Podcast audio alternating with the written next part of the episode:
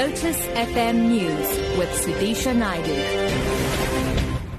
It's 7 o'clock. Good morning. President Jacob Zuma has called on COSATU affiliated unions to defend the Labour Federation and make unity their priority.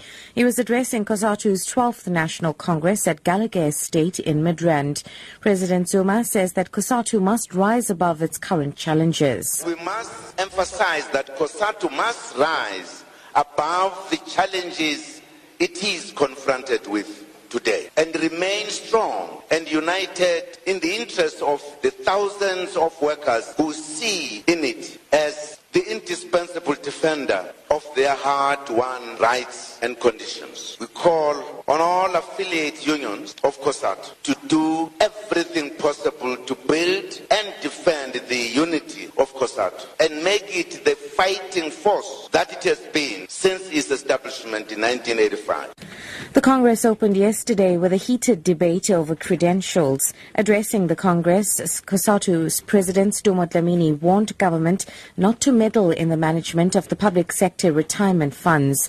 Threats to change policies around retirement benefits have led to mass resignations in the public sector. Dlamini says this is one of COSATU's priorities because they're worried about the trend. And I know people have been making a hula baloo High COSATU is saying they are not going to vote for the ANC in the local government elections unless government uh, uh, stops interfering with uh, the pensions and the provident fund of the workers.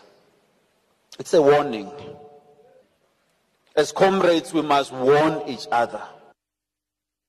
In other news now, trade union NEHAWU has vowed to intensify its strike action today. This follows yet another deadlock in talks between the management of parliament and the union over performance bonuses for support staff.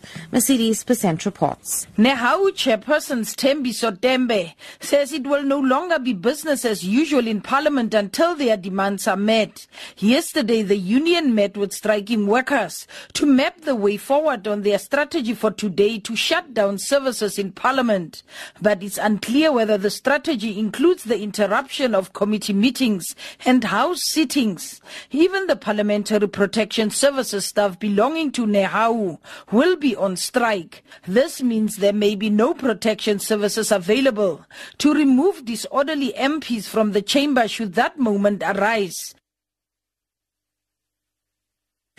Moving abroad, Belgian police have charged a man with involvement in the Paris attacks in which 130 people were killed and many others wounded. The individual, who has not yet been named, is one of five people arrested in Sunday's raids. 15 people have been released without charge. Belgian authorities are maintaining the highest security threat level in the capital, Brussels, amid fears of an IS Paris-style attack. Meanwhile, France has launched its first missions against IS militants over Syria and and Iraq. The BBC's Lucy Williamson reports. The UN Security Council resolution passed last week in the wake of the Paris attacks called on member states to take all necessary measures to challenge IS in Iraq and Syria, and the French president is looking to extend the international coalition there. Tomorrow he meets US President Barack Obama in Washington before flying back to Paris for a meeting with Germany's Angela Merkel on Wednesday and a summit with President Putin in Moscow the day after. France has made clear it will ramp up its military response against IS, but its president is equally firm on the need for a political solution. And finally, scientists in California have inserted mal- malaria blocking genes into the DNA of mosquitoes.